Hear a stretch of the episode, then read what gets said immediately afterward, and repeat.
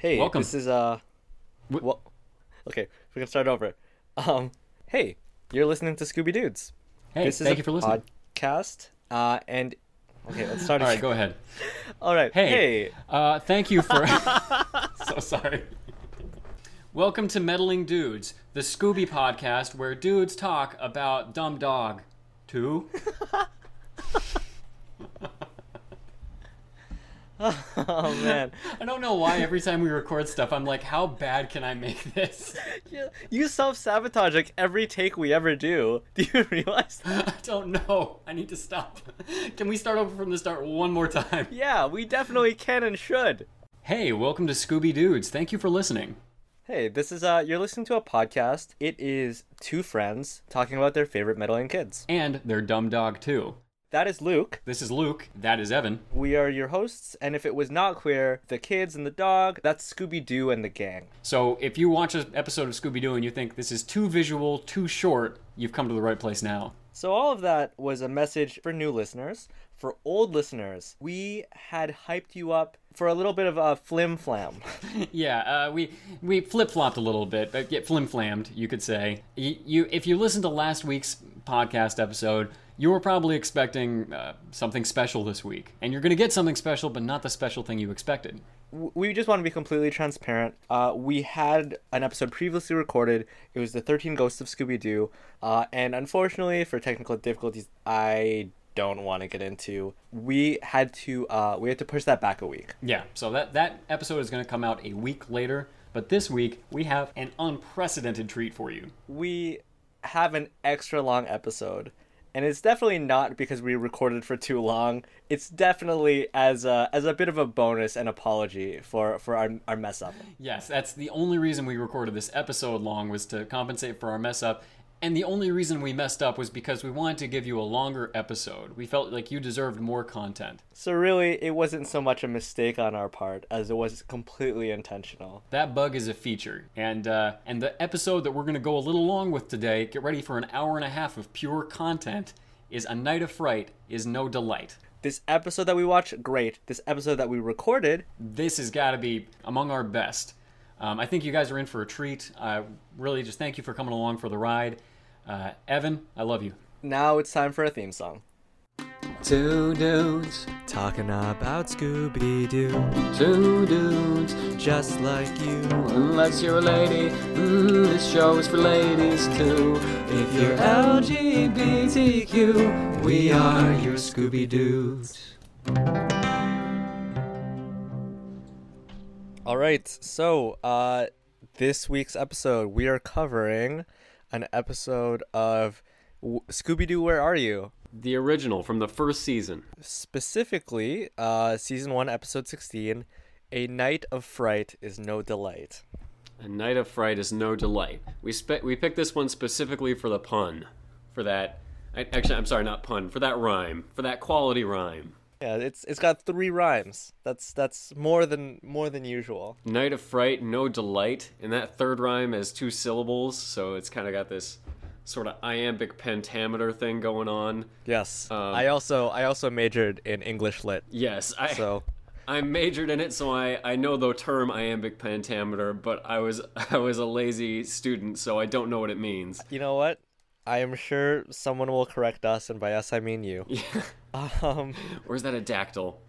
I'm I'm gonna redactyl that statement. So let's see here. Night of is no delight. I'm just gonna read off a little synopsis here. Yeah, lay it on it. Lay on, lay the premise on us. Scooby Doo is named in the will of Colonel Beauregard Sanders, an eccentric millionaire whom he saved several years earlier.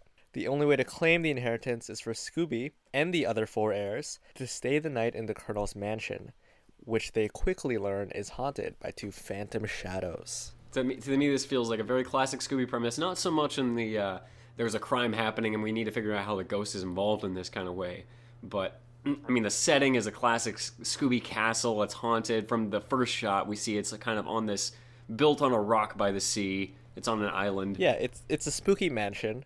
It is a dark night, and there's lightning, and that is that is how a Scooby Doo episode should start. Yes, on a on a ra- a rickety kind of creepy mansion that's isolated and that's got a little glow in the windows.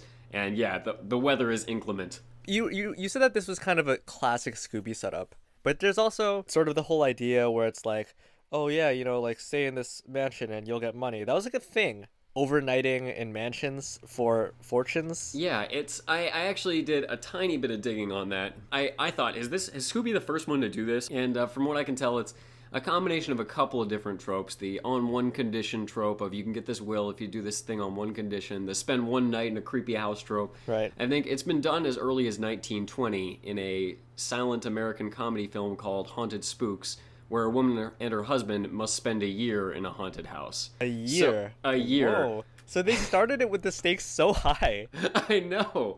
So they're like, well, one night. What can we really show in one night? That would be like if The Bachelor, because as you may know, I've been watching a lot of that. Yes. If the first iteration of The Bachelor was like, here are 365 women, you must eliminate one a day. What a day. Can I get weekends off? Okay, but you got to eliminate three on Fridays. Exactly. Yeah. So like they started it with the stakes way high. That's true. kind of boiled it down. That's kind of what it feels like. So here I feel like we've got the nugget of that premise. So it's it's seen it, it's been around a few times, although it's still it was new to me when this came around. This is probably my first time encountering it. Do you ever do you ever read those like Mr. Boddy books? Like Who Killed Mr. Boddy? I don't think I did. Time for a Google. Yeah, they were really great. Uh, we had one when I was growing up as a kid, and and you know like the board game Clue, right? Yeah, I'm familiar with it. I suck at that game, I'm familiar with it. Yeah, I've never been very good, and it was kind of tedious because you had to move around the mansion. You had to like move your little like piece around. But basically, these books were kind of like the Encyclopedia Brown books, in that each chapter was a separate story and a separate mystery. I, I gotta say that's that's fantastic because I love and this is different from Scooby Doo, different track, but I feel like a lot of our readers will relate to it. Loved Encyclopedia Brown. I loved those two or three minute mystery books. Yeah. uh, I loved all of that stuff, and you'd look for the one specific detail that was m- more more intricately written than the rest. And his pockets were turned inside out with no lint. Okay, bookmark that. gonna highlight that for later. The whole thing with these books was like you have all these house guests, which is like a big part, right? Is that all of these other guests need to be like notable, uh, interesting characters, and then there'd be like, oh, so who ate the cake or who like sabotaged the person's like vehicle, and then the last chapter would always be who killed Mr. Boddy, because Mr. Boddy would always die in the last chapter. yeah. Yeah, and and again, yeah, the whole premise is you you have all these characters in this in this mansion. I've, I'm amazed I've never heard of this. Uh, so part of it is, uh, as, as I mentioned, the whole setup is that these people are locked up in in a mansion, and uh, ostensibly one of them is the ghost, or two of them are the ghosts because there are two phantoms. unless we approach it as we i think i at least in theory try and approach every scooby-doo episode let what if this is a real ghost what if this time it's real because that's the mindset scooby and shaggy are in every episode this time it's for real That's true. You wanna let's let's just jump into it. Let's. Uh, okay I I, I wanna I wanna mention that right off the bat we said yes that's a very classic opening with with like the the mansion and and the lightning yeah but there is no theme song That's true. And the theme song plays at the end of the episode under credits along with the opening. We just dive right into the action. We see the title card of Night of Fright is no delight. And, uh, and boom, there's the castle, there's the lightning, there's a silhouette in the window, and here's the gang speeding up on this island from a boat, on a, a little speedboat. they kind of introduced the premise to us To go a little bit more in depth on the premise, they are there for a will, and it's not the gang entirely, it's just Scooby who is set to inherit uh, a million dollars, potentially, from Colonel Beauregard Sanders. Which, to just take a second, Colonel Sanders. Colonel Sanders is the name of the guy who they're inheriting from. they gave him a first name Colonel, yeah, Beauregard, it's just to avoid that KFC lawsuit. which like maybe maybe he's related right like he, we don't know where he, this guy got his millions and when i say millions i mean million One million. He's a millionaire. Right. He's got maybe a million and a cent. he he just he enough. just got it and then he was like i'm done I'm Like, out of this game. Do you want to sell your stocks or anything? Give them away. I don't need them. a multi-millionaire that's too much for me but a millionaire can do Multi-millionaire, get real. No one's ever gonna have that much money. and yeah i, I do want to note uh, that uh that this uh, show came out back in the day well before luke and i were alive uh 1970 january which is uh Yep. F- funnily enough, is actually a day before we are recording this. This was 47 years ago uh, that this th- that this was released. Yeah, Almost to the day. And at that point in time, almost five decades, a million dollars got you a lot further. Yeah, this is a lot of money. And I told myself that I'm like, a million bucks for this? And I'm like, well, yeah, first of all, I would totally do that, along with a lot of other stuff I would do for a million dollars. And back in that day, that list grows longer and more unsavory. and all this because Scooby, we, we find out why Scooby's on the will, because that's our question right off the bat. Like, what is this Colonel doing, giving money to Scooby Doo potentially? And Scooby saved him from a fish pond several years before. It's it's a very specific detail that is never really brought up. again. No, I, I want to see that flashback sequence. And I think if this were Be Cool Scooby Doo, we would. If this was a, a modern, if this was on modern TV, yeah, we would have seen it, and it might have been like a little a little gag, like a little joke. Yeah, but uh, but we actually never meet uh, Colonel Sanders. He actually is dead. Uh, not to not to belabor the point. So they approach on a boat. I don't know if you picked up on this or if it it irked you, but the sound, like mixing, seemed way off to me. In that opening sequence when they're riding out on the boat and the gang is kind of talking out the premise, the music is really loud and they don't trim back the motorboat sound such that they're almost all shouting over the boat and the music. and there's a couple other points in the episode where they're like trying to talk over the orchestra. There were a few spots where the audio was like, "This is mm, not not very not not great." Yeah, it, it felt like the uh, the music tracking got a little bit too strong. Um, and it was great. Like it's classic music. I I really enjoyed it. It had some of the great Scooby stings in it. The mixing is a little bit odd. Go listeners, go back and watch this episode. A Night of Fright is no delight, and tell us what you think. But anyways, they, we get to the they they pull in. They get on the island. They go to the front door. They ding the bell or they pull the chain. They do the whatever. The person who opens the door uh, is is one of those classic shady Scooby characters. You know, he, he he's a little bit hunched. He has very large, frightening eyes.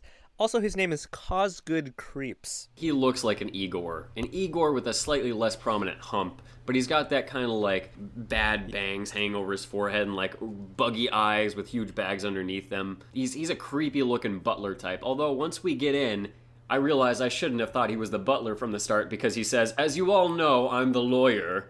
Yeah, he's he's an attorney, and he apologizes to everyone gathered because his associate, Mr. Crawls, was not available. And and Shaggy notices that immediately. In case in case the viewers were, were not aware that this is a, a strange and suspicious setup, Shaggy says, "Creeps and crawls." you can you can always count on Shaggy to uh, to remind you of what the funny parts are because as they go around and they introduce the other cast the other family members who are up to inherit the will, we get their names and Shaggy makes no comment on them. Here's cousin Simple, nephew Norval, uh, cousin Slick, and uh, And a sweet cousin Maldehyde. sweet cousin Maldehyde. And we see Shaggy. Shaggy's got nothing on that. What, what am I gonna do with that? So it was it was cousin Simple.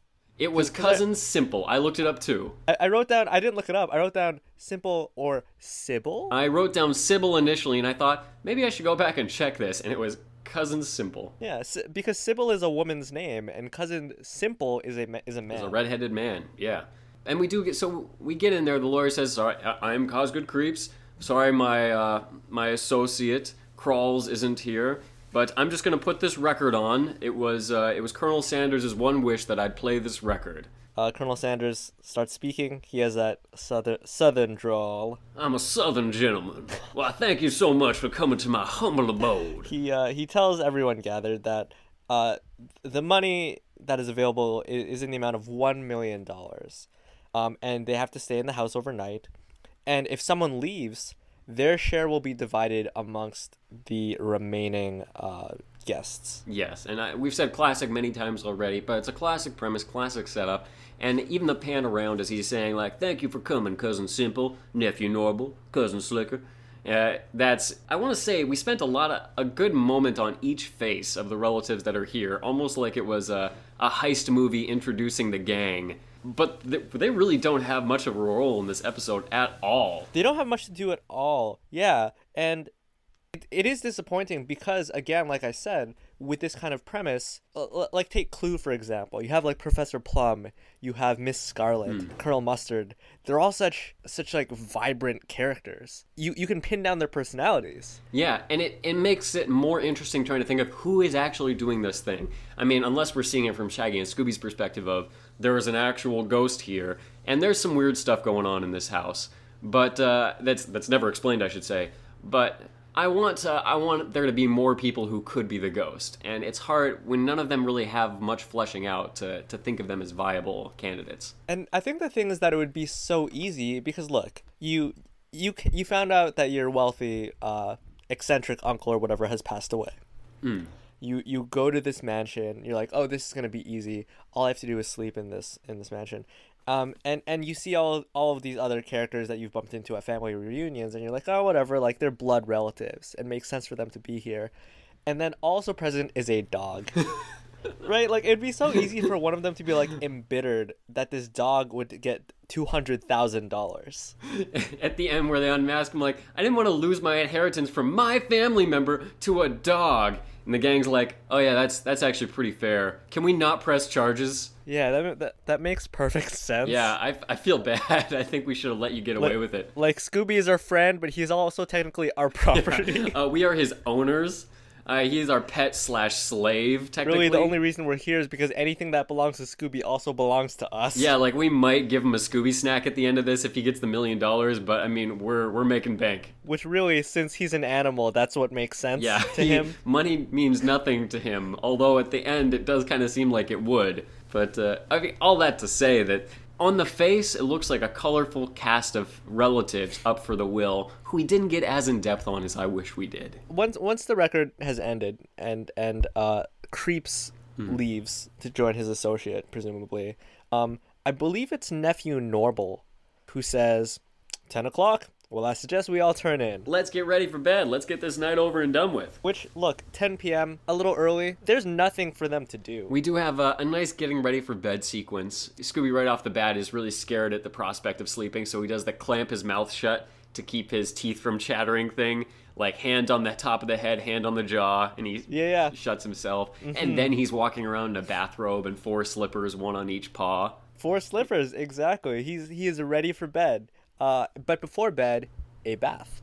Of course. And I just want to mention one more totally ancillary gag of Shaggy who pulls out a toppling tower sandwich from this like sack. A, a Dagwood sandwich. A Dagwood right? sandwich. Like he calls it a Shaggy super sandwich. Uh, and he he's like, oh, a little salt, a little pepper on this, and there's a fish bowl next to him. He's like, oh, and of course, some fish food. You- Which kind of makes sense. Like Shaggy and Scooby like to put weird stuff on their food. That becomes more of a thing. But the reason this is so weird is Well, it's it's weird because he like puts the fish food on it, and yeah, you're right. He like he eats Scooby snacks, so Shaggy eats animal food. Established. But the fish, like when it sees him like grab the fish food, like makes big teeth and like snarls at him and like chomps at him within the fish bowl, and Shaggy gets scared and puts it back. is this a fishbowl that Shaggy brought with him to the mansion? Is this a fishbowl that was just in the room? Shaggy Shaggy really likes eating fish food, but he's not gonna just take fish food around without a fish to feed. He's not a weirdo. He doesn't want people to think he's some kind of freak. Yeah. this fish food? No, it's okay. I've got this fish right here that I take wherever we motorboat to. really, the only reason they keep Scooby around at all is so that Shaggy can eat Scooby snacks. These Scooby snacks? Oh no, they're for they're for Scooby, not for me.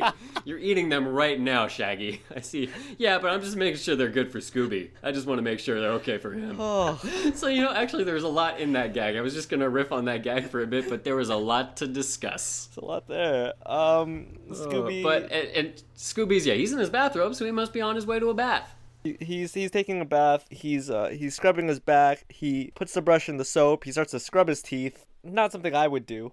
no, but this this is Scooby. He's a dog. What does he know? And uh, and while he's bathing, a couple of the tiles on the wall flip up like a hatch, and we see this ghoul, ghostly face, like uh like the face from Scream, poke through that little hatch and look at Scooby for a minute. Not do anything, then close the hatch again. Scooby doesn't notice him.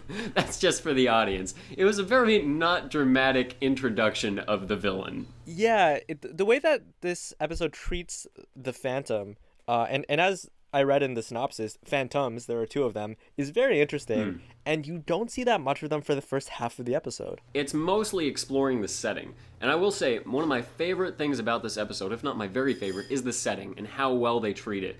I feel like there's lots of hidden spots, there's lots of uh, detail given, there's lots of secrets and exploration of this mansion that made it feel really rich and real and deep. They treat the setting like an actual building, like an actual structure. Yeah, there's it connect different rooms connect to different places, and it- yeah, it's it's some exploration in there that feels like the best part of the episode to me. And it begins with this Yeah. ghoul that just showed up, presumably pulling some kind of lever or switch that makes the bathroom wall slide up and the bathtub slide out with Scooby in it. The bathtub slides back in, and Scooby's not in that bathtub. We've got a secret passage already that's kind of done the like rotating wall thing to swap someone out of the room. Like in uh, make a beeline away, from, that feline. Yep. Which is still, I think, to date, the highlight of all of the episodes we've seen so far. Oh yeah, that's that's the bar that has to be surpassed. And, this and we'll see if this one surpasses it. We'll discuss that come the end of this episode. Let's see if this is a, an episode that we would recommend that you Scooby Doo, or maybe maybe that you Scooby avoid. Scooby, yes please, or Scooby, no, thank you, sir.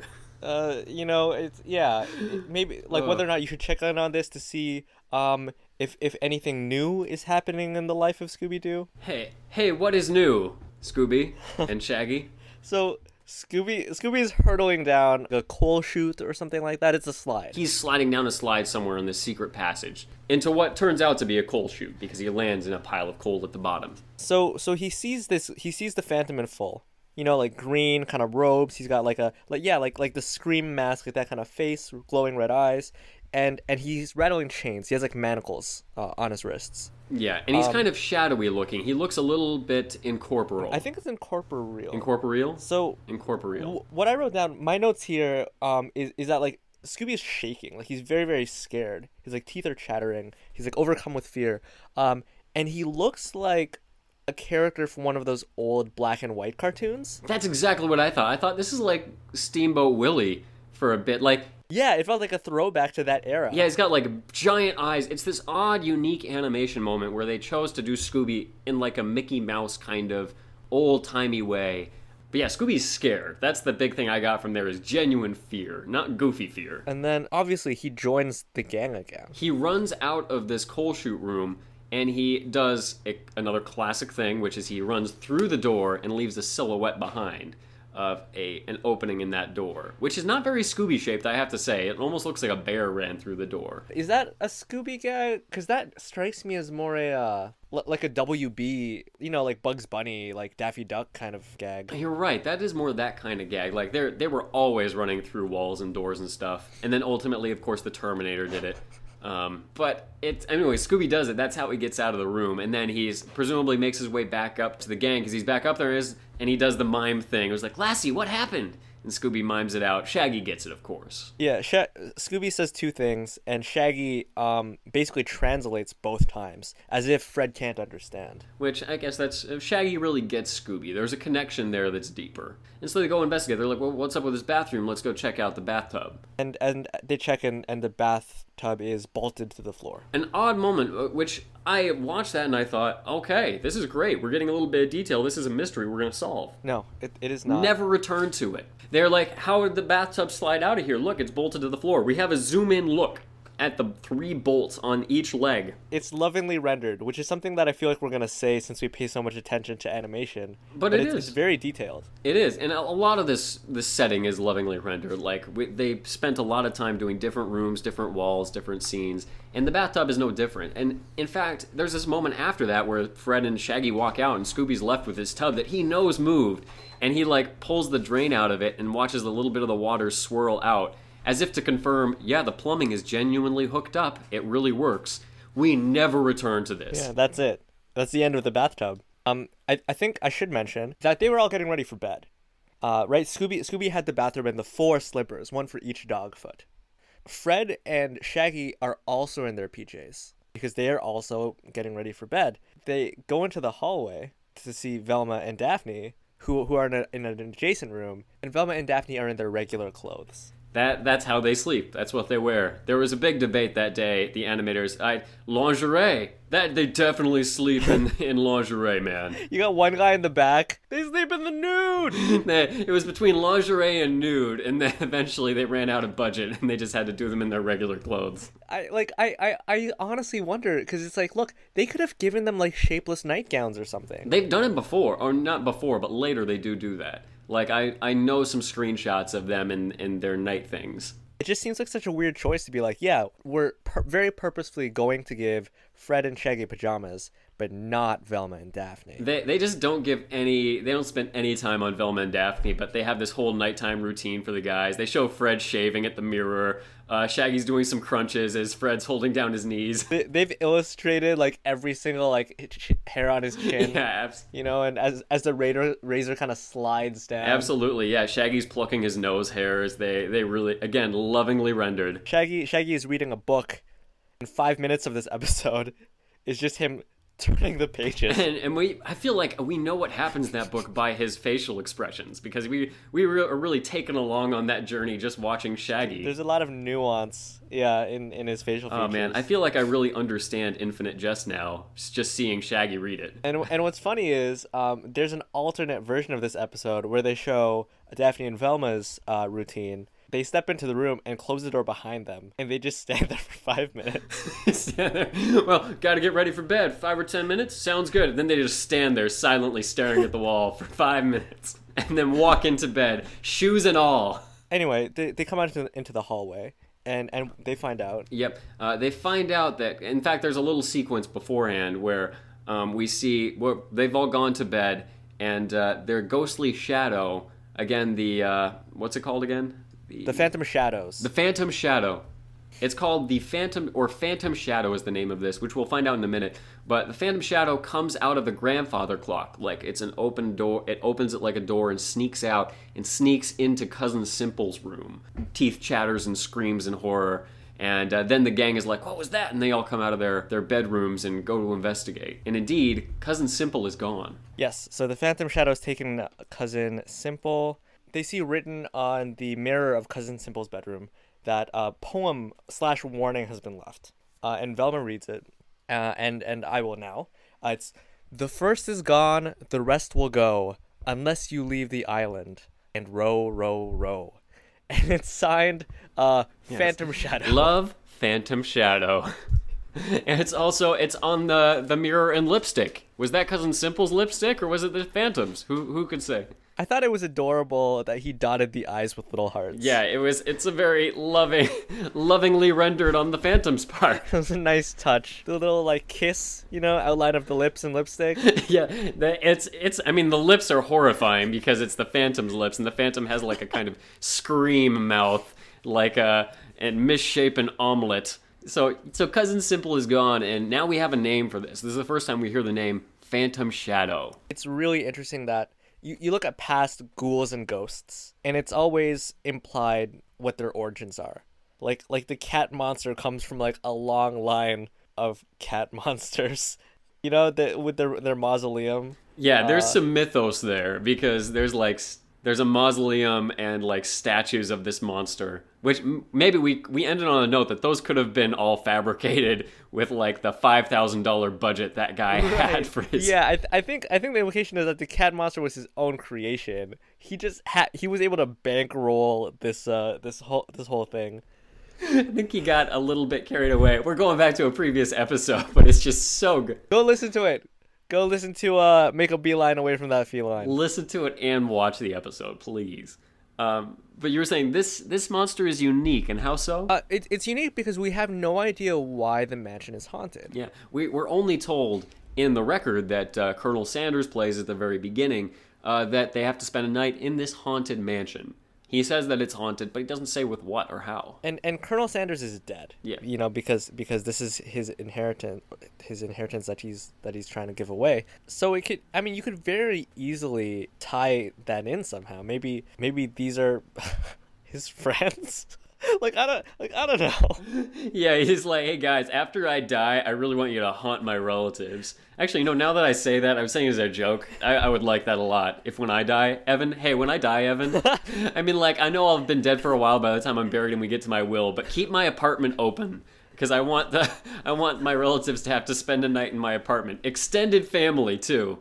I'm in like 30 people all in my apartment, and I want you to haunt them. Yeah, are you gonna play an old timey record explaining how if they stay there for one night, they will receive the uh, twelve dollars and fifty three cents? You are correct. It will be a vinyl record. That's what my other uh, eight dollars and forty-seven cents went to because I'm gonna die with a twenty-dollar bill in my pocket and nothing else.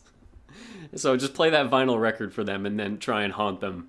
I've got lots of secret passages, fortunately, so that'll help In in your apartment. in my apartment. Yeah, and I'll keep the lipstick right next to the mirror so you can write whatever rhymes you want. Excellent. That'd be perfect.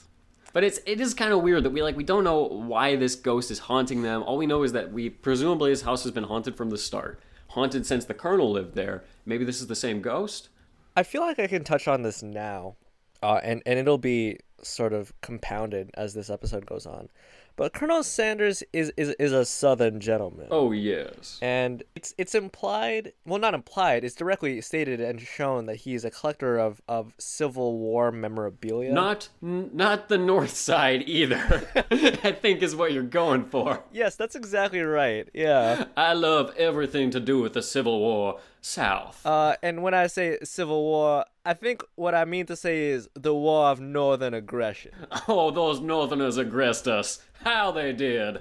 Oh man, yeah, he's. Uh, I mean, if you we see a portrait of him pretty much from the get go. That is correct. And uh, the eyes don't move. Let's cut that out real quick. The eyes never move in any of the portraits. That we have a lot of paintings around this house, and he looks like he's wearing a Civil War general's uniform, and he's got like the white hair and mustache and pointy beard. He's got like a saber, I think, maybe. Like, it, yeah, he's got the whole. He's the whole package. He definitely does. He looks like he belongs selling fried chicken on a battlefield.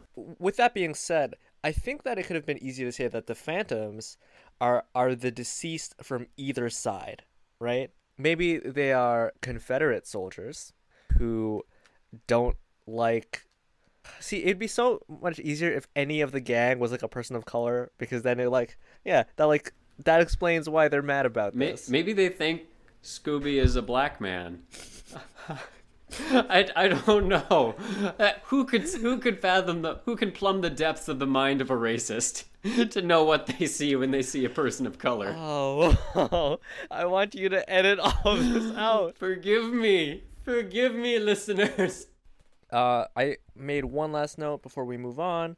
Um, Daphne calls Fred Freddy. Mm. Is that common? Is that a thing that happens? I don't think anyone else calls him Freddy. I, I don't know if she calls him Freddy more than that time, but I'm almost certain neither Scooby nor Shaggy nor Velma ever call him Freddy. Fred Fred also calls Daphne Daff. Uh, much later on, and I think maybe that is more common. I think others might use Daff, and, and I think everybody uses Scoob from time to time. I think it's just Shaggy and Velma who don't get us abbreviated. Does Fred not say Shag? I feel like he might. I think you might, you might be right. Maybe he does say Shag. We can really plumb the depths of their relationship, like uh, chart out the connections between them by who uses what nickname for who. Yeah, it's it's subtle, but it's there. It's there, yeah. But, but great note. I like that. Uh, yeah, thank you. Absolutely. So they cousin Simple is gone, all that to say, but we have a name of the villain, Phantom Shadow. And so the and and this is uh, almost a trope for me. Uh, One of the characters is also obviously voiced by Casey Kasem. and that's cousin Slicker, who when he speaks, he's like, "I think we better return to our room and lock our doors." It's like a little bit of a southern accent, but 99% Casey Kasem. He he knew he couldn't voice anyone else in the main cast, but he needed the money. he, he needed them, and they loved it. They, yeah, let's have him do more. Everybody loves this guy. Like I'm like, have Frank Welker do it. Um, have the voice of Fred do it. He's a- he sounds super generic, anyways. That's almost his gift. It, it's true. Yeah, that is the main point of his voice is that he's kind of like a, a blank slate. Yeah, blank white slate. Good old Fred. And I've said this before, but I love Fred's voice. I it, for me, it's as distinctive as Shaggy. There's something very iconic about it. yeah, it's I think- classic. Do you think that Freddie Prinze Jr. did a, did a good job? I think he did, but it's been a while. I'll say it's been a while, and I think we will return I mean, we will not return, but go to the first time for our listeners to the live action Scooby movies where we'll see Freddie Prinze Jr. in in that element, and uh, we'll also see uh, Matthew Lillard. Lillard as my my favorite incarnation of Shaggy, and still the voice of Shaggy to this day. He's perfect. He's so good. Nails it. Oh goodness. Teasers of stuff to come. Anyway, uh, so Cousin Slick Slicker says we should go back to our rooms and lock our doors. Um, the gang says, "Hey, good idea. Let's not do that. Let's uh, go back to Scooby's room, not lock the door, and make a dummy Scooby." there's a cantaloupe comes into play. It's it's a it's a hodgepodge of different items. It's it's like vegetables, a wooden stick, and like some bandages or a volleyball maybe, all made to very loose, very vaguely look like Scooby. Velma's very proud of this creation. She she says so. She says that it's it's a good like Scooby dummy that they've created. Yeah. So Scooby and Shaggy, they're so frightened of seeing the Phantom Shadow, and and Scooby has seen it and Shaggy has not.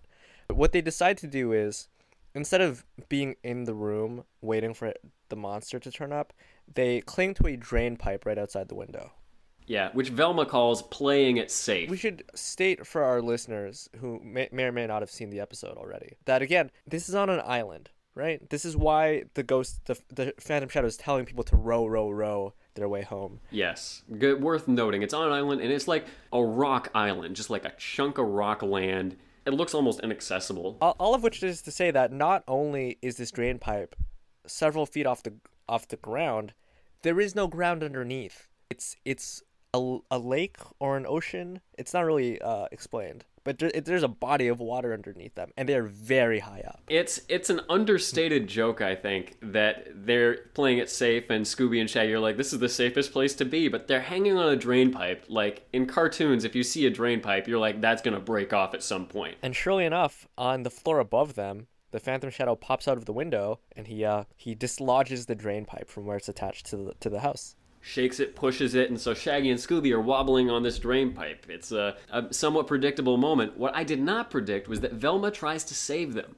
She tries to reach out and Don't, grab them. Don't worry, I'll save you. And she she comes out and she uh she tries to grab them, but there's so much momentum because it is a full-grown man and a full-grown Great Dane that instead of stopping them, she she flies away with them. She's on that pipe too, and she's they're wobbling around, and it ultimately bends all the way horizontal and then further. It's it's breaking and it swings them almost like on a vine underneath the house Where into a a cave. cave. Yep, a cave built into the side of the island. And again, I gotta say, this is something that makes it it makes the setting feel layered. It makes it feel like it's got some depth. There's the house and there's the island and there's a cave in the island. Now we're underneath the house, they say, once they're underneath. Yeah, you can compare and contrast this to other episodes of Scooby Doo, where they will be similarly in a haunted mansion of sorts, but they'll just go from room to room, and you'll never feel like there's any connective tissue between them. That's a great way of putting it. And I feel like it's the same way in most museums or institutions like that, where it's just a room, room, different settings, no connections. But it, yeah, it's very firmly established here is that they were in the mansion, now they are in this cave underneath, and and we we will get into it more how they continue to to build up on that. Um, what happens is they see that there are footprints down in that cave. Uh, we see some footprints, and Velma takes a note of the fact that, like, wait, how is a phantom shadow uh, m- making footprints? And uh, I think Shaggy says, like, well, maybe he had dirty feet. And it's like, that doesn't answer my effing question, Shaggy. And also, like, you don't need dirty feet to leave Yeah, footprints. these- Right? You just need feet. This is obviously not smudged floor. This is like, these are impressions made on the ground. So, yeah, Velma's, maybe that's why Velma is angry at him and she says, Shaggy, you're going to lead the way. Yeah, this is such an interesting uh such an interesting character interaction. First of all, you don't see Velma normally doesn't have long conversations with people, and certainly not with Shaggy. You're right. She doesn't typically have a lot of character moments, and she's alone with Sh- Scooby and Shaggy right here. So basically what what happens is she tells Shaggy to go ahead, which Shaggy is obviously not down with. He he does not want to be in front. He prefers to be in in the in the rear. Shaggy's a strong bottom. He's a power bottom, you could He, uh, say. he says, "Well, what if the Phantom grabs me?" Which is a, a reasonable fear, all things considering. And Velma rebuts with, "That's the chance I have to take. Now be brave and lead the way." She said, You're going to have to be brave no matter how chicken you are. And so Shaggy tries to walk, but then he gets panicked and he tries to run away while making his typical Shaggy panic noise, like ah, ah, ah, with chicken noises intermingled. It's man, uh, Velma is stone cold here. Like, she's like, "This Oh, is what's man. gonna happen, and you're gonna do it." And that's it. That's the the end of uh, the end of our negotiation. And there's none of like Fred, Fred, Fred's rationalism in there of like, I don't think this is really a ghost. We need to figure this out. It's just like, hey, Shaggy, you're the one who's gonna have to walk across this quicksand first. Like, uh, you, you're gonna take, you're gonna swallow the risk here, bud. We have a dog. We have a lesser form of life with us. Can we let this lead the way? I mean, it's bred for fighting. Can we, can we make Scooby lead the way? And, and you know what the thing is? Velma has every reason to be upset at them because they were hanging off a drain pipe. Yeah, and she tried to save them, but because they were moving and swinging so much, they pulled her along with Yeah, them. she she has every right to be upset, and she she could have just been like, "We wouldn't have been in this situation if it wasn't for you. You lead the way." She doesn't take that tactic at all. She's just like, "No, No, do it." you're gonna do it, which is kind of again it, it plays into some group dynamics here. The group is never that and that like antagonistic towards each other. No members are, but they do just like they have this built-in hierarchy that allows them to order each other around without ever questioning or arguing. So uh, the, Shaggy does end up sort of leading the way, uh, and they find they find a bunch of, as as I mentioned earlier, Civil War memorabilia, or as Colonel Sanders would refer to it, Yes, War of Northern Aggression memorabilia. yes, they had a civil war with us. We didn't have a civil war back. Uh, and it's it's cannons, it's barrels, it's flags, Confederate flags, uh, like a bunch of Confederate them. flags. There is not a Union Jack in Okay, there. The Union Jack. Look, I feel like our readers are gonna get, are gonna like, hopefully email us or interact with us. The Union Jack is the British flag. Oh yeah, yeah. No, I mean Union Jack was a well-known Union soldier. So, so you're right. You're right in that there is not a single Union Jack there. There's no Union Jack. There's no Irish flag. There's no Italian flag. There's so many flags out there, and none of them are here except the Confederate one. So he's not a flag enthusiast. I know what our our listeners are thinking. Not a flag enthusiast. good save. So, all that to say, Luke is uneducated. Luke is an uneducated guy who doesn't know anything about the War of Northern Aggression. Can I just quick sidebar? How hilarious would it be if if it just became a back and forth of like retitling the Civil War? You know, you got the people in the North. They're like, so the Civil War, and then you have the people. You know, some people, not all of them. Like, let's be fair, who are like the War of Northern Aggression, and then you have people in the North be like, more like the War of Southern uh, defeat. Am I right? well, more like the War of Northern not playing fair. Northern having a strong enough, in- too strong of industry to. It's cheating. more like uh, the poor Southern defense and also offense because you lost on both fronts. I wish I knew more about. I'm like embarrassed. I don't know enough about the Civil War. Now we have uh, we have lost all of our readers south of the Mason Dixon line. Yeah, that that's okay. Uh, there aren't a lot of people capable of reading down there, so that's that's all right. with me. Okay, you know what? I want I want to keep those listeners. Yo, beep everyone south of Maine. Maine is the only north to me. Anyways, we fortunately Shaggy leading leading the group doesn't result in anything except him being the first to come upon this Civil War stuff. Again, cannons, barrels, flags, uniforms. Um, apparently, the colonel collected all this stuff. Velma tells us. Uh, specifically, the uniforms. They must be his favorite because there's a lot of them. What happens is, and and again, we were saying that the the Phantom Shadows have such a such a low key presence. Is that one of the uniforms starts to um float in the air? From this heap of gray Confederate uniforms, one leaps out of the pile and uh, and starts like floating in the air and flapping its empty arms, and it's just like a jacket. and they start to run away. And I made a little bit of a note here that Velma makes a lot of scared sounds. She does, including when they're on the drain pipe. She does some some squealy screams that are a little bit like I'd looked away for a second and I just heard it and I was like, oh dang, that's scary. She's in genuine fear. Yeah, normally normally she's very quiet in, in instances where, where a ghost or a ghoul is, is attacking or chasing them. She yeah, she makes a lot of noise.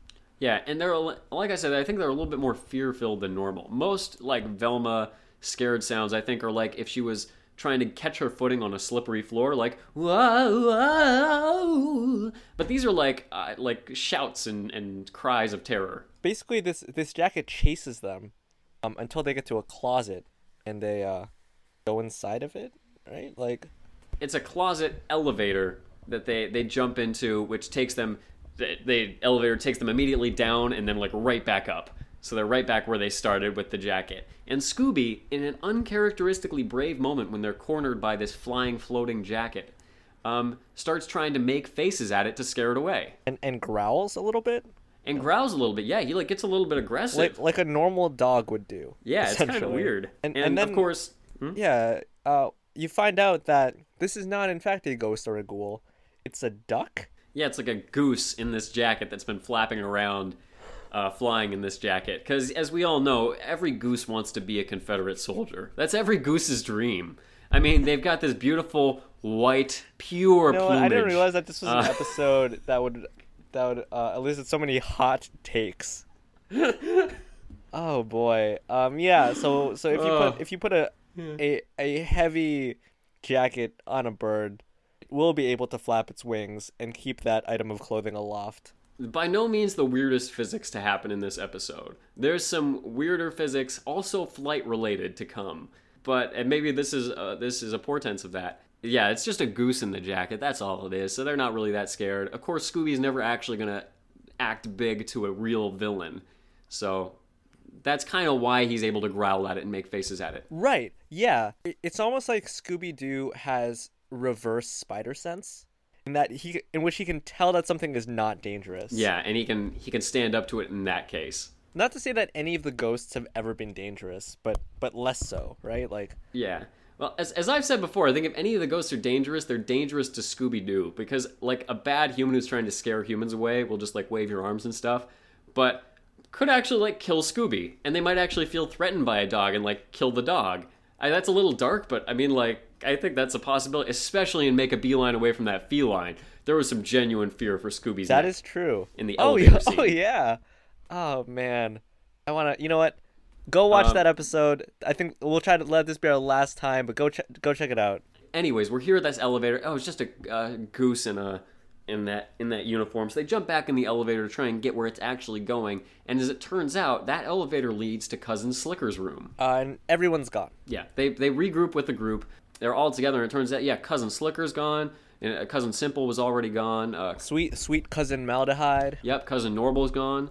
It's just Scooby. He's the only heir left. And Daphne at that point lays down the line, What a night for a fright! To which Fred's like, Yup. And I'm like, Is no one going to say how this is not a delight?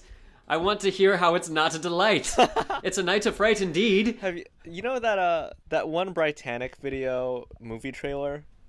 Uh, yeah, Academy Award winning movie. Academy Award winning movie trailer. And at the end, I think it is it's Nick, uh, who actually he he, I think he wrote, he wrote like uh like a like a mini series for Marvel. Nick Kocher. Really? Yeah, I think it was about Groot or something. It was supposed to be pretty good. Um, but at the very end, he's like, and this is the part where we say the movie title. You know, that's like the line or whatever. I Yeah. can't not hear his voice whenever this happens. Oh man, that I I mean like we're probably gonna cut it, but that Brittanick sketch, like Academy Award winning movie trailer, so good. I say, you know what? I say you should just splice that audio in instead of me quoting him. Just like actually put it in. Where where, where Nick goes and Yeah, then just yeah. splice it right in. Uh, so I, yeah, she I might says, do that. uh, "Wow, what a night for a fright." Um, and then Shaggy says, "All that's missing is a spooky organ." Cue spooky organ. Right. And I would note here the music is again a little weird because organ was playing prior to that. Like we have a little bit of normal background organ music, and then new organ cuts in. You kind of expect also like a strong, you know, like organs are like a loud, like like deep instrument, and and the music that they end up playing is not that impressive. No, and again, it's it's organ on top of organ that was already playing. Where it would have been better if it was just like normal Scooby music and then like an organ sting, just to really jump into the fore, foreground right there. But it didn't. Nonetheless, we're like, hey, that's organ, and so then they go off to the organ room, of course. So this is, I like this a lot. I actually like this part quite a bit. oh, I was I'm so glad you said that. I love this part. They see a little bit of a note written on the uh, where where sheet music would be, and it says "Feed the organ and watch the floor." It's it's in all caps. It's great. I have on my notes there in all caps written next to it riddle exclamation point exclamation point exclamation point cuz it's so it's so great. There's a riddle in here. Secrets and riddles. This is exactly what I want out of a haunted house. Yeah, it's it's fantastic. Scooby goes off screen, puts on like a, a jacket like a pianist would wear. Yeah, like a tux with like the long tails and back. Well, yeah, the, the tails. He sits down and he starts playing horribly. Yeah. And I would note he also grabs a candelabra. He's going Yeah, full he- into he- this. He's committed to the part. Uh, I think it's Velma who says, "Let's watch the floor and see what happens."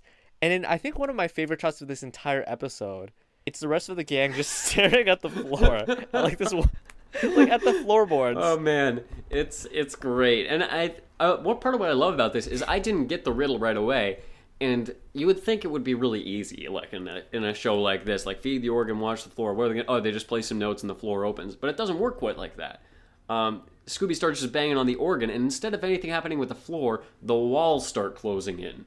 Yeah, like the uh, like the trash compactor in Star Wars. exactly what I thought of. And so Han Solo shoots the walls, but that doesn't really work. I mean, excuse me, actually. Um, uh, I mean, what do they do to actually try and stop that? I think Scooby just bangs on the organ some more. Well, or yeah, Scooby stops playing, and then they're like, "No, Scooby, like keep playing. Maybe you can stop the walls from from closing in," and it works. Yeah, Scooby's just like knocking on the organ. He like walks across the keys, and for whatever reason, it it, it stops the walls. Then Velma, obviously, she's a smart one. She figures out the riddle. A pretty good riddle, I gotta say. I I enjoyed it, and uh, I think I figured it out just like a moment before Velma said it.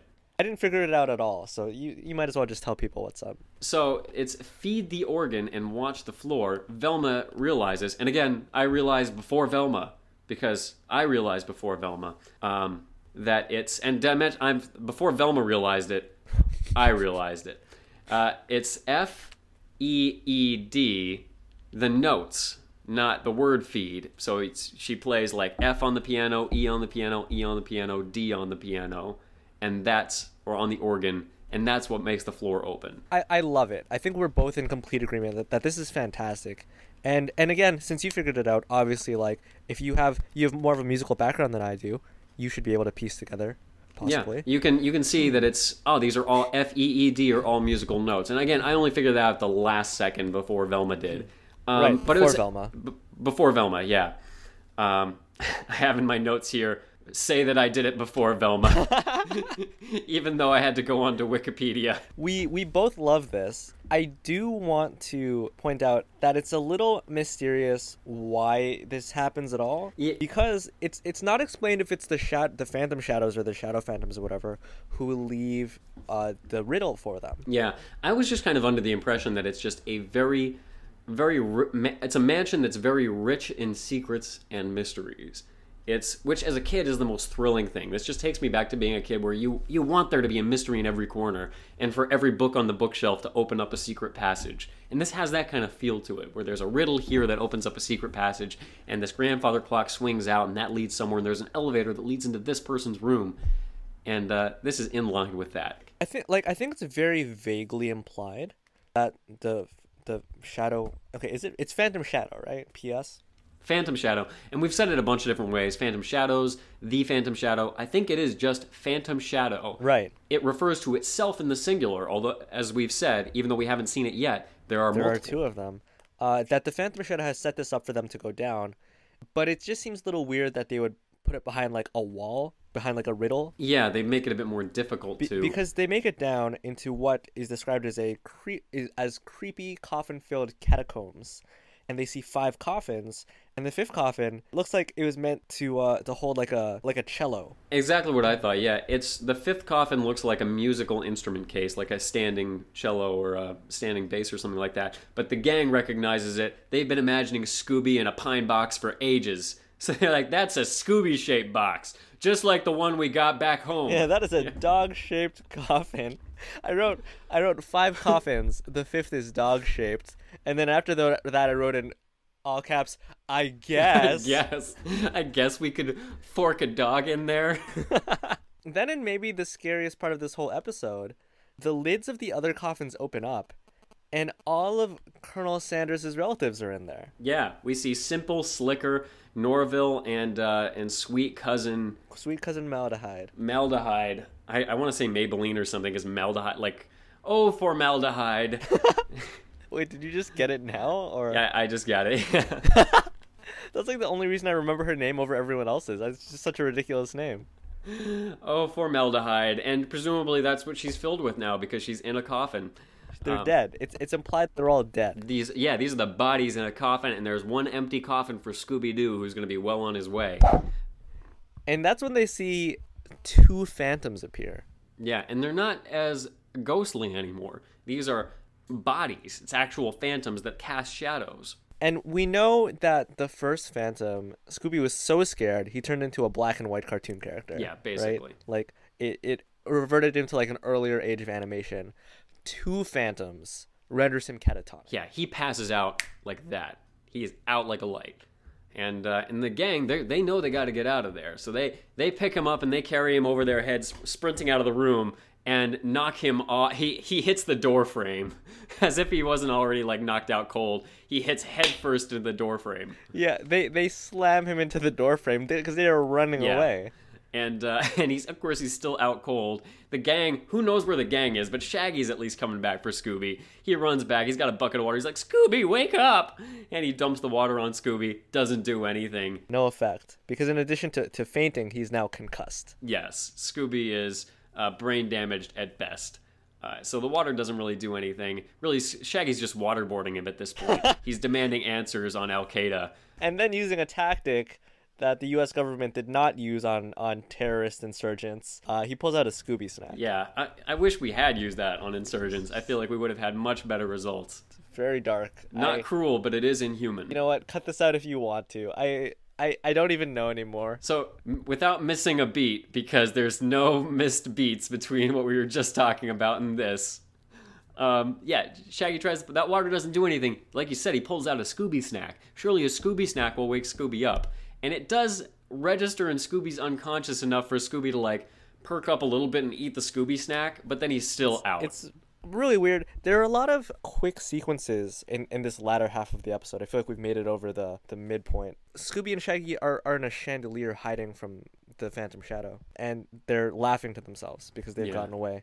Uh, and then another fan, the other Phantom Shadow, pulls away a ceiling tile and uses, I guess, shears to cut the chandelier, and they drop down through the floor back into the basement. Yeah, it's it's kind of like for a minute here, it's gag after gag. Shaggy pours water on Scooby, doesn't work, but gives Scooby a snack, kind of works. Scooby starts to wake up after Shaggy's already like carrying him like a sack over his shoulder, holding on to Scooby's tail. And then Scooby wakes up, and then they're in the chandelier, and the ghost cuts it, and then they fall through the floor. They're in a wine cellar, which is I think one of my favorite parts of the episode. I really like the wine cellar scene. I don't know a lot about wine because wine is not my uh, alcohol of choice. But Shaggy says, "Look, a wine rack!" Like he instantly has an idea. He says to Scooby, "Don't fire until you see the green of his eyes." Mind you, the Phantom Shadows have red eyes, Yeah. so this will this will never happen. Yeah, so never fire Scooby. So they're at these wine bottles, which are kind of cork out, and they they have strings attached to them.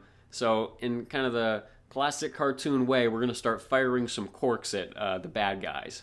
And and the corks are, and I will say this as I am wont to do, lovingly rendered in the way they in the way they fire forth, in the way that they're like bouncing off of this yeah, ghoul. it's it's pretty satisfying. They they p- start pulling corks and shooting all this stuff at the ghouls. And I I I know a thing or two about wine, not a whole lot, but I think they only really pop when they're carbonated. Like like champagne champagne would work. Champagne would work. These are red wines. This is like a. These are non. I, I think would be non-carbonated. Like a merlot or something. I don't really know. Like Yeah, a Merlot. There's a Cab Sauv maybe, um, but there's not.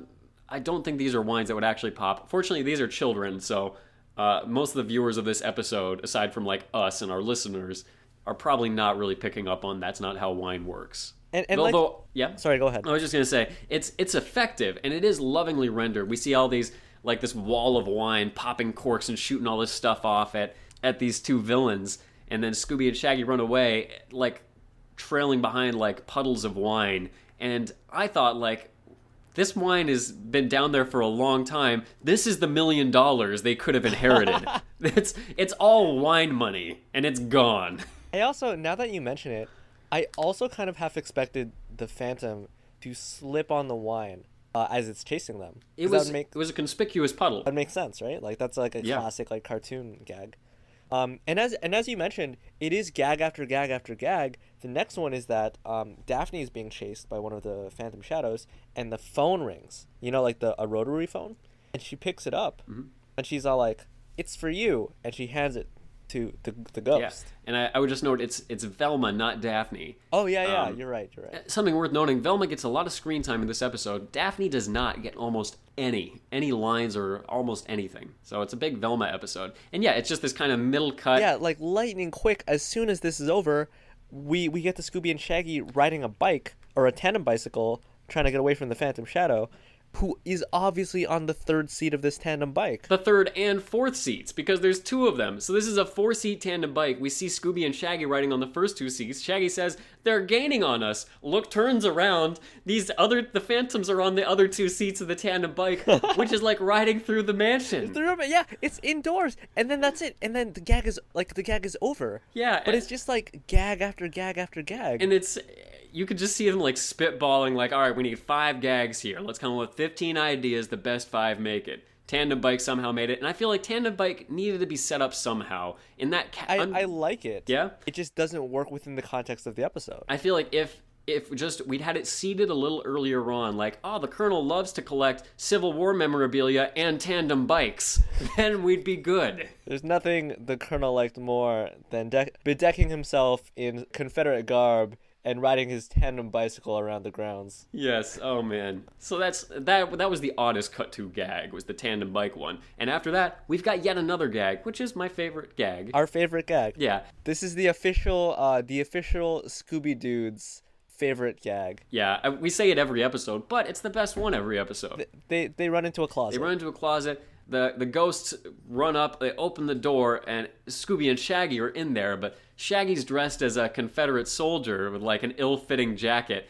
and and Scooby's wearing like a uh, a country maid's dress with a bonnet. Yes, he, he he's a Southern belle, and they start dancing with the with the Phantom Yeah, Shadows. they dance, they dance, and the Phantom Shadows are like, "Well, hey, I'm not gonna be rude or anything," so they dance along with them. Shaggy d- dances over and taps a couple of keys on the uh, the organ, which opens up the floor because they're in the organ room again, and uh, that drops the Phantoms down. yeah, they they basically like lead because they're leading. Even Scooby, even though he is the woman in this case, they lead. Which is a strong feminist message. Even a woman can lead if that woman is a dog, a male dog. I think fem- female empowerment was a strong theme in this in this episode where Daphne says nothing. Uh, and and yet she persisted. Hashtag feminism. Oh man, yeah. It's I I loved that because again they're they're tying everything together. Like they know that that you play F E E D on the organ and the floor opens up. They're back in the same room. Again, it's the setting is almost a character in and of itself. It because everybody's interacting with it. That's a great way of putting it. Yeah, and returning to that element really gave it a sense of meaning and purpose, and they're learning and they're using this. It's, uh, I, I feel like this is one of the best uses of settings we've seen yet, rivaling Make a Beeline away from that feline. Go go, watch it. Go watch it. Last last reference we promise.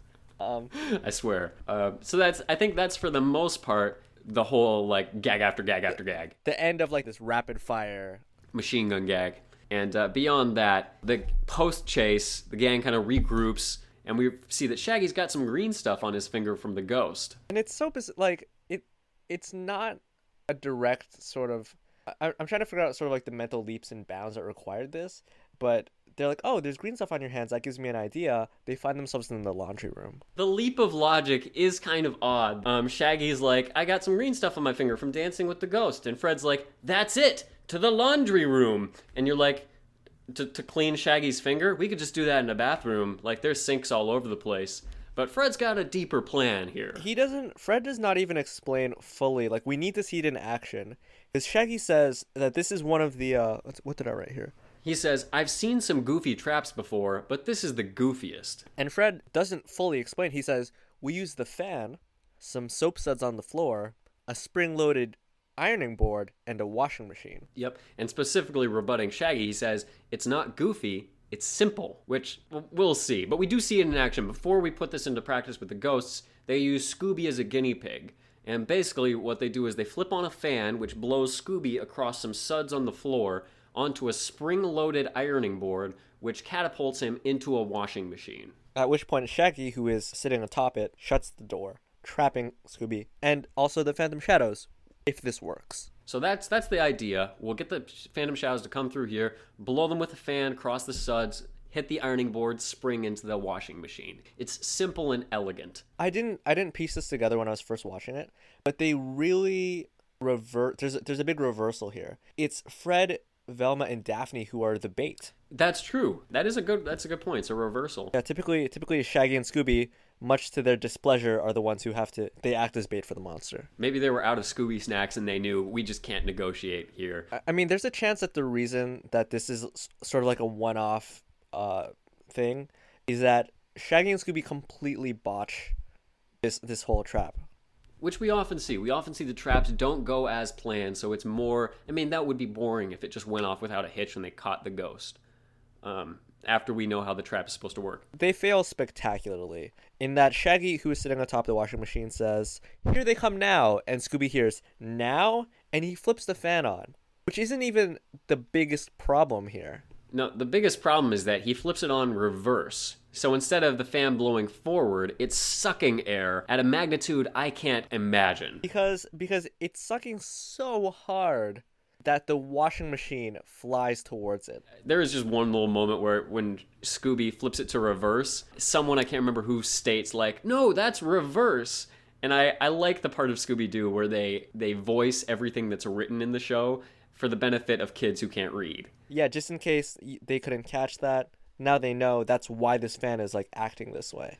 Scooby and Shaggy have fudged up, Scooby specifically has fudged up this trap bad by setting the fan on reverse and sucking the washing machine such that it's the, it's all jumbled up together. Now Scooby and Shaggy are on the washing machine, on the ironing board on top of the washing machine, just sliding and flying around because the fan is also there acting as a motor. Well, all of these components basically turn into a biplane of sorts, which is a really big callback to, see- to the first episode of this season, What a Night for a Knight. That's true, where they actually do fly around in a biplane a little bit. Scooby and Shaggy again. They uh, they're the ones that like to get airborne. That's a great point. I didn't make that connection, but uh, and that's that's exactly what it is. All these items come together and they make a washing machine, ironing board, fan, biplane, which they kind of fly through the mansion and out the window, chasing the specters, chasing the uh, phantom shadows. What happens is again, there's such a strong sense of this is a very like concrete setting. This is this is definitely like a place that could exist. They fly out of the window, they exit the mansion, and then the plane that they're on descends and then sort of like flies back towards the mansion and it goes into the cave. We end, and this is kind of the final chase scene. We end on this tour of this setting that's been so lovingly um, laid out for us this entire episode. It's very satisfying. Yeah, so they they make it down to the basement and at the same time, the Phantom Shadows, I guess they thought this would be the fastest way. They're sliding down a stair banister, you know, like rear first, like like they're facing away. Yeah, let kids going down on Christmas Day. right. Yeah, exactly. To go to go see the presents that Santa has left them. yes, and so they're they're sliding down this banister. Scooby and Shaggy are flying on their little washing machine biplane around through a couple of hallways down to the bottom of this staircase where Shaggy sits with the uh, the washing machine open to receive them. Uh, yeah, they fall into the washing machine and they're caught. That's it. They they did it. Shaggy slams it shut, flips it on, and then the bubbles start going. We've caught the guys. The bubbles start to turn red. You were not supposed to put two full-grown men into a washing machine. It's very grisly. I will say when Scooby gets put in there and they still run the washing machine when Scooby goes in because that's something they need to test. Scooby's loving it. Yeah, he he smiles. He's like, "This is enjoyable. This would never fly today because kids like." I want to say that kids would do that. Kids would think it'll clean the puppy and make him happy. I mean, one like, oh, I spilled a little bit of ink on the puppy. Time to clean him. Yeah, he'll laugh. He'll love it. He'll love it. Oh man, that's that is a, a good point. That it's not uh, not something you'd ever want an actual person to recreate in real life. No, not at all. Um, so we we liked so very many things about this episode, but at the end of the day, there really were not a lot of options as far as who the uh, the ghosts could be. I mean, we haven't talked about them this whole episode since the very beginning, but um, basically at the very end, we cut to um, no unmasking. We just see the two phantoms hung up as if on a washing line, clipped by their shoulders to this drying r- line, and it is creeps and crawls. Yes, Mr. Creeps and Mr. Crawls, the the attorney to Colonel Sanders and his and his partner. Yep, and they were really the only two people it could be, unless Colonel Sanders was not really dead, and uh, that's that's not really something that was implied at any point. And, and even then, he would need a partner, and it would have to be Mr. Crawl, Mr. Yeah, Creeps. and from the beginning, Mr. Creep says Mr. Crawls is absent. So we're kind of thinking it's Mr. Crawls from the start. And then once there's two, we're thinking Creeps and Crawls. That kind of makes sense. yeah, it, ha- it Also- has to be two people. Yeah, and we haven't seen nearly enough of the other of the four relatives to think that it's them. They haven't like they have motive, right? Which is that if they scare everyone else off, they'll get the money. We don't know anything about them beyond that. Yeah, we see almost none of them, which is again kind of disappointing because we have the like uh, on the record. Uh, Colonel Sanders reads off each of their names, and we see like we hang for a moment on each of their faces, so we can like remember them. But that doesn't really do anything with that. They're they're definitely not red herrings. No. Again, there's no one else that it possibly could have been besides Mr. Creeps and Mr. Crawls. Yeah, and I, I like I like a red herring in just about every episode of Scooby Doo. It makes it more interesting. Yeah, I agree with that for sure. So it's it's Mr. Creeps and Mr. Crawls, kind of unsurprising, and we see the the last character that's introduced this episode, of course, the sheriff who was called in. Yeah, uh he the sheriff says, "Well, where they're going, Creeps and Crawls could use a good lawyer." And uh, and why did they do it? Of course, well, they did it so no one would get the fortune, so that they would retain control of it, which is a little iffy. It's like, well, is that really going to work for them? Unless there was like a clause at the very end of the record. Colonel Sanders was like, "If no if no I can't really do a southern accent. Where is it? If no if no one can sleep in my mansion, my attorney gets all of the money." Like, Yes, my my loving and dutiful attorneys, Mr. Creeps and Mr. Crawls, get all of my million dollars. So who knows whether that would have worked out for them anyways. These are not top-notch lawyers, I'm going to say. He got his million dollars and kept it not by overspending on lawyers. That's exactly right. Speaking of the million dollars, uh, Scooby spent the entire night, so he uh, he gets that inheritance. And just before we cut to that, the one note I, I want to circle back around to is what what did happen to those four cousins? Didn't we see their bodies in those coffins downstairs? Yeah, that's exactly right. Um, just to put our minds at ease, and and certainly I was a little bit concerned about that. Um, it turns out that those were dummies. Um, and it's not that uh, we're deriding them to say that these these cousins turned out to be stupid, so it doesn't matter that they're dead. but but these are fake fake bodies. They're dummies. So the, and they're very realistically rendered too. They look absolutely realistic. And this isn't an episode where be- between like uh, some like scrap wood and vegetables, we made a dummy of Scooby Doo, the fakest dummy imaginable.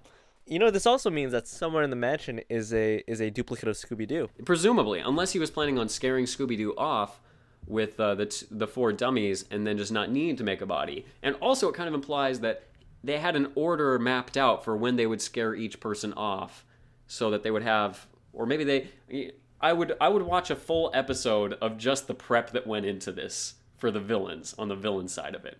Yeah, there's definitely a lot there. It's a fairly straightforward scheme that they make more elaborate. I, I do think that implying that they've murdered the other guests is a strong message. it does a lot to say like oh we've got reason to be fearful because there were other people here and now they're gone. That trapped in a mansion feeling is it's kind of scary and it's thrilling. I really like that premise. One other thought oh just to circle back around with some other mysteries these ones that remain unsolved i just gotta say again the bathtub thing we really could have used an explanation for that to justify it because at the beginning it's so so detailed in its setup of no this is really bolted down but we saw it slide out of the room and it's just never explained Yeah, I think the reason I'm quick to give them a pass on that is because they did they did the organ again. Yeah, it made me it made me forgive them because the, like there was no reason for the organ to make a, a reappearance. that's true they did that really well. it well serves like a pivotal role a second time, uh, in in which it gives them breathing room away from the Phantom Shadows.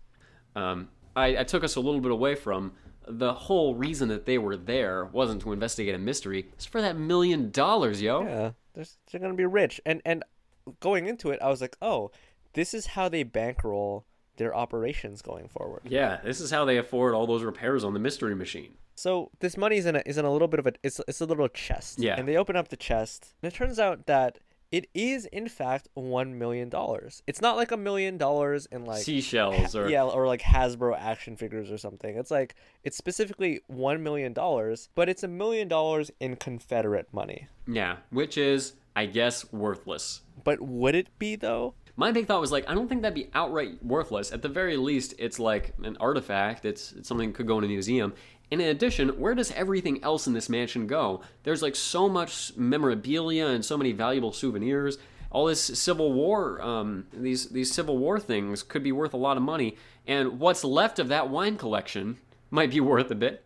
Yeah, I don't think you want to know who he donated all of that memorabilia to. It's uh yeah, so we don't know who got that money. Here's my big thing. If it's Confederate money, why did the lawyers want it so bad? That's a that is a very good question. Uh, because presumably these are lawyers. Like if anybody knows what kind of money you can or can't spend, these lawyers would be them. I think you already mentioned that these are not they're not great lawyers. I mean, they went they went into the practice keeping their legal names of Mr. Creeps and Mr. Crawls. Uh, That that probably hindered them a bit from the start. Like who wants to hire the the services of attorneys at law Creeps and Crawls? At least split up your offices. Be independent, like the offices of Creeps, the offices of Crawls. Don't Creeps and Crawls LLC is not doing you any favors. No, sir. So the the upshot is, sorry, no money, which is kind of how you expect it to end.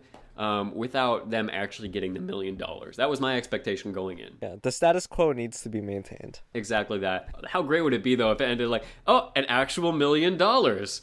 I guess we don't have to solve mysteries anymore, guys. The end of Scooby Doo Forever. And then uh the show becomes like Richie Rich. Yeah, like a 40 minute, you know, Scooby Doo Richie Rich, Richie Rich crossover. Yeah, I, I think actually it's uh, the gang would be rich and they would still solve mysteries, but they would hire Richie Rich's poor friends to go out and do the legwork and and come back and describe what happened as they all gorge themselves on grapes and Scooby snacks. Uh Richie Rich's poor friends in their furnitureless shack in the woods. It's it's like uh, if if there were like two pig pens from Charlie Brown, but if Charlie Brown was filthy effing rich. Oh man, Ugh, we. How do we always come back around to Richie Rich? Like I don't understand. We killed like half an hour of, uh, one one morning. Uh, it's so bad, but there's so much you can talk about. yeah, Oh man, I, and the biggest thing on it just being the fact that like no periods. Do you remember that? Richie Rich, there has never been a sentence ended with a period. Only exclamation points. And I say this having read literally hundreds of Richie Rich comics. you read you read a lot more Richie Rich than I uh, did. Looking at my yeah, looking at my comics, I it's mainly just Archie's I had quite a few Archies, but man, I read a lot of Richie Rich as a kid. and a Heathcliff and a Charlie Brown. Hmm. I've read never the- read that Heathcliff comic. Like, I, I don't really want to. So, so there's one last gag that we need to end on because all Scooby Doo episodes need to end on a joke of some kind. So we we see for the very last scene a floating bone. Ostensibly, like haunted, you know, because because it is just floating in the air, and there has nothing has been established in this entire episode that things float besides uh, the Confederate jacket, and I don't think they're trying to tell us that there is a goose inside of this bone. No, it's just a bone floating in the air, which Scooby eagerly like plucks out of the air and starts chewing and slobbering on. And the rest of the gang laughs because this is a funny thing. I guess Scooby's not scared of haunted bones. And and it kind of brings us back to the fact that the colonel thought this house was haunted before he died. He put it into his will. And uh, and we never knew what kind of haunting it was. Maybe it's maybe there is a real ghost here because presumably this is just a floating bone. Yeah, it is super bizarre, and it's not. Again, it's not explained at at all. Yeah, we just we end up Scooby got his bone, his weird ghost bone. Yeah, it's it is weird. It's weird that like, oh hey, look, here's a bone for Scooby, just so we can have some laughs, and then here's the theme song. we have the credits roll with the Scooby theme song and the Scooby intro. Kind of an odd, timing on that. Here's one thing that I want to suggest.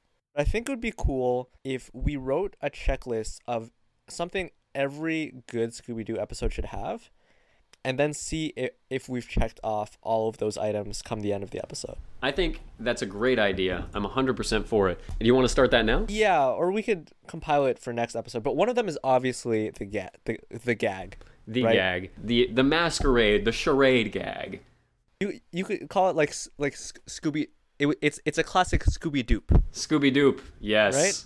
yeah. So so is there a Scooby Doop in this episode? There is a Scooby Doop in this episode.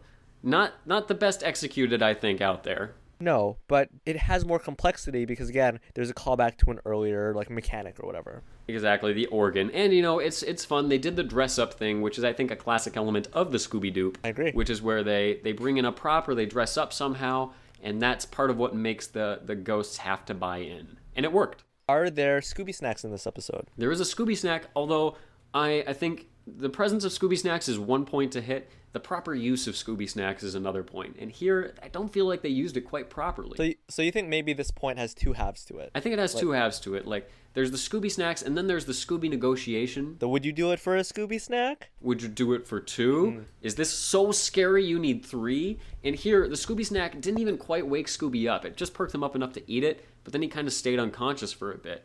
So we didn't have like the value, the value of the Scooby snacks being defined in the episode as part of it, and that could be by negotiation or by the effect it has. And here, that was a little lacking. And then and then the third one that I think I've come up with is do Scooby and Shaggy eat a large amount of food? Uh, definitely present here. Scooby has, uh, Shaggy has that giant sandwich. One one thing, just because we're at the conclusion, and and this has not happened in a single episode that we've watched so far, and I'm excited to check it off. Does the person who is caught say anything about them being able to get away with it too if it wasn't for you meddling kids in your Do they say that in this episode? they, they don't and that's what i'm saying is like has it just become such like part of like public consciousness that this is just something that, that we believe happens because it hasn't yet It hasn't yet, and maybe we've been cherry picking the wrong episodes. Maybe they don't do it in every single episode yet. But that is something that I think uh, probably, if you were going to say, like, draw anything from Scooby Doo that's like a universal, it's a household trope, that would be it, I think. So let i want to say that we add it to the list almost like as an extra we haven't confirmed yet that it does in fact take place I think you're right. So we've got Scooby Snacks, the Scooby Doop. i could keep adding to this list i want to i want to leave it open for you I mean, uh, I think splitting up the group is a big part. And it's interesting this time it was not by choice, but by circumstance. do you think that splitting up the group is maybe too common You're probably right there because, like, they've done it like four times in an episode. yeah it's it's almost like it it must occur Yeah, if nothing else, just so they the animators can have a break and just do a Scooby and Shaggy bit. so do you want to add add, add to the list or is it just an expectation It's an expectation that I don't I, I don't know if we're ever not gonna meet it because it happens I think just about every time. Um, I'd say the trap is a, a tr- something that's happens just about every episode. It's a pretty consistent one, but I'd say that's a that's a trope. And and the trap doesn't always succeed, Honestly, I don't think it's supposed to. I think that's part of the classic Scooby formula. but sometimes I think it does. It's not supposed to unless we don't know how it works before we go into it. In which case, we learn how it works as it works. All right, here's the last one I'm going to introduce, and and I'm I'm I would love it if if you had anything else to add. Um, is there a portrait in which the eyes move? Ooh, eyes moving portrait, and there isn't in this episode. I think that's No, there isn't. And this is a this is the perfect setting for it, right? It's a true. There are multiple portraits, not just of the colonel, but of unnamed people, presumably in this this colonel's family. Oh yeah, yeah. uh-huh. including like a, a woman with a fan, Chinese fan or whatever. It's uh, there's that. So I think eyes moving portrait is a great one. You know what? There is one other thing I want to add because it's perhaps my favorite, one of my favorite elements of Scooby Doo, which is secret passages. Oh, Um, okay, yeah, that's solid. That's a good one. Um, one last one. Does one like does a character carry another character? Mm. Carrying characters. That's a great point because it's done so so many different ways. And and I is I don't I don't know if it's happened every single episode that that we've seen. I'm not sure either. I mean, here we see it a couple of ways. We see all the characters carry Scooby ineffectively and give him a concussion. We see Shaggy then carry Scooby. Um, I think when Velma, Scooby, and Shaggy are in the cave, at one point they all get scared and jump. She carries both of them. That's another classic, because Velma's often the one to carry everyone else. Yes, yeah, and and it'll be played up more moving forward. We'll, we'll get to it when we get to it. Yeah, there's some great great moments with that to come. So so far we've got Scooby Snacks, the Scooby Doop, You Meddling Kids, the Eyes Moving Portrait, Secret Passages, and uh, the gang carrying each other. That's that's a good good number of. Uh, I can't think of another major trope off the top of my head. There's lots of little ones like hiding from the ghost in creative ways, um, Yeah, stopping the teeth chattering in a lot of different ways, like trying to remain silent by various means. yeah. Some of them, some of them, it's like it's almost like we can't add them to the list because they have to be in there. There's no way of like doing Scooby Doo with without a chase scene, for example. Like there's no such thing as a Scooby Doo episode without a chase scene. Exactly. It's going to have some kind of chase scene. So that's something I think there's other points that are interesting to look for and to see how they do it. For instance, how they turn him over to the authorities, how they turn the villain over to the authorities, I think is something interesting to examine. Is it a cop? Is it a sheriff? Is it just like a security guard or the actual owner of the company? And I'm wondering if there are any episodes where they don't have an authority figure, because I think they generally do, which is kind of seems like it's enforcing positive stuff onto kids to say, take it to the cops. Right. That's certainly been a big thing in the earliest iteration. In later iterations of Scooby Doo, they just do lynchings. It's they lay they, they lay down some Scooby justice. Final episodes, or rather, sorry, the final minutes of this episode, and and and and it comes back out. It's we're so close to the end. It's this is the first time I've mentioned anything of the sort. What are what are you talking about? Oh wow, uh, it's uh, there's just so many elements of Scooby Doo that it it's it concretized it into the public mind. I think it's just built into our culture. Yeah, no, I agree. I agree for sure. And uh, I think I think that's good. I think that'll be something that we'll go through. We'll run through at the end of each episode just to see how these uh the these work as far as having all of the elements of a classic Scooby Doo episode. And interestingly enough, they are not all present in I guess I use the, the term classic, but they're not present in all of these early episodes. Not really. Oh, and I so just one more, and I know we mentioned there's always going to be a chase scene, but within the chase scene, um, the corridors gag. Yeah, is I, one that I was wondering about that as well. How common is it? I don't know how common it is. It's maybe it's because it it's in the intro to a couple of these series that they have the corridors gag playing, and maybe it's because it's so instantly you understand what's weird about it and what's funny about it and how it's subverting the chase. Um, that it's so satisfying and easy to remember. Like I think there was a specific era where the corridors gag was used a lot. I think you're right there. I think probably because these are early episodes of Scooby Doo, they're still figuring out what they want to do every time and what's uh what's something you can return Uh, to. you're you're still here, an hour and a half, and you and you stuck around. That's crazy. No, surely I think they skipped to the end. Oh, okay. Look, go back. We did not put all of this work in for nothing. Yeah, you know, we cut this down. This is the trimmed episode. This is the Spark Notes version you just listened to. We took the It- fat out. Look, the original recording of this was 47 hours. 47 So we- hours. We, really condensed this down. We filibustered this mofo episode. Filibustered this podcast. Uh, look, we just want to thank you so much for listening to our to the third episode of Scooby Dudes. Yeah, thank you so much. Your listenership means the world to us. Uh, we would still be talking about Scooby Doo if it weren't for you, but we wouldn't be recording it and putting an insane amount of work into it Work and money. and money. So thank you for making us work and spend money. What are we doing? Speaking speaking of money, Yeah. uh, we would like to thank all of our new Patreon subscribers. Yeah, uh, I'd like to. Uh, I'd like to thank all of them. Hey, do you have the list handy? Here, let me. get- I'll get my list out. Luke, is that a blank sheet of paper? Oh, yeah. It. So it is. Hey, it must be on the other side. Here, let me just flip this around real quick. Oh, huh. Wait, wait, okay. You check check the other other side. You know what? Probably yeah. It's I probably flipped it twice by accident. Here, let me flip Check, it yeah, check check the third side. Whoa, there's nothing. But hang on. If I flip it really fast, it's almost like an animate. No, it's still nothing. It's because it's because it's, blank blank, on both sides. You- If, if, if you flip it back and forth, it's like a flip book where nothing's been drawn on. Well, surely our our administrative assistant made a mistake here. This is this must be a clerical error because we have tons of new patrons. Surely. This is so strange. It's it's almost like someone had promised and told me that they were going to uh, to donate to our podcast. Record scratch. Oh man, I sure am glad that I did not go into a bit, and the reason I'm glad I didn't do that is because we did have a new patron, uh, patron subscriber, donor, uh, patron this week, and that is our great friend Hannah. Not good friend, great friend, and we are uh, we're so immensely grateful that she decided to chip in, and we are just going to uh, we're gonna list them off right now. Scratch back. You should really join this crowd. They get a bunch of cool new content all the time, as well as some sweet tiered bonuses. So join the crowd that we're about to shout out right now. And without further ado, and to avoid this turning into us begging you for money, here are their names. Leon. Please give me money. Please give me money. Oh, I want that money, money.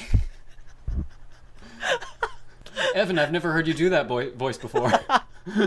Yeah, how was it? How was it able to laugh and make that voice at the same time? yeah, you got that like Mongolian throat singing. yeah, the throat singers. You're, you're, you're, you're, I want your money. Your money. That's actually the only phrase they ever sing. True story.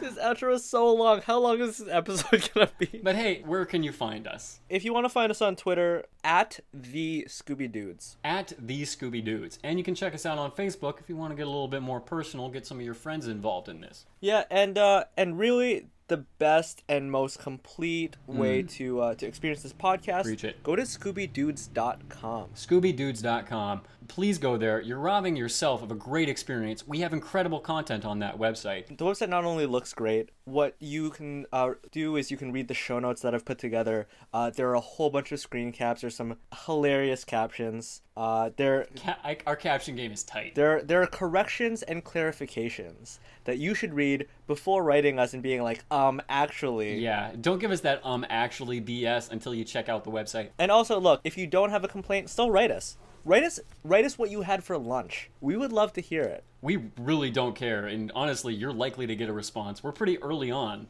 Um, one dude just uh, wrote us the other day, and we gave him a very nice response. What was his name again?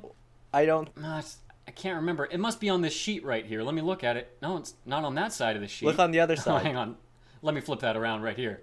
Uh, oh, actually, his name is on this, but we're not shouting him out because he's not a donor. Give us your money.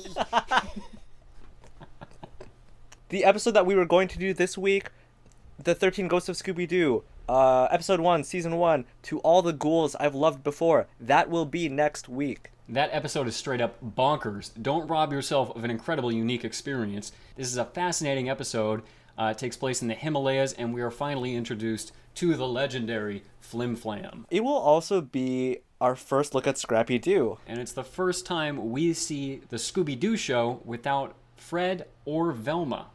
So it's an incredible mix up. And hey, I'd also mention if you're a fan of Vincent Price, Vincent Van Ghoul, a Vincent Price type character voiced by the man himself, appears in this episode. That is uh that should be it. Look, I want to thank you again. Really, really grateful that you're giving us a listen. Honestly, I don't know how much Luke has edited this down. I'm pretty sure this episode is three hours long. Check us out on Twitter. Check us out on Facebook. Uh, donate to us on Patreon if you want to get some sweet exclusive content. And of course, check out our website.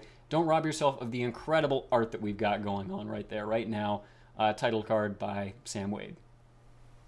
That's it. Uh, We'll see you guys later. I hate you, Evan. what? You you you didn't you haven't acknowledged my love. I...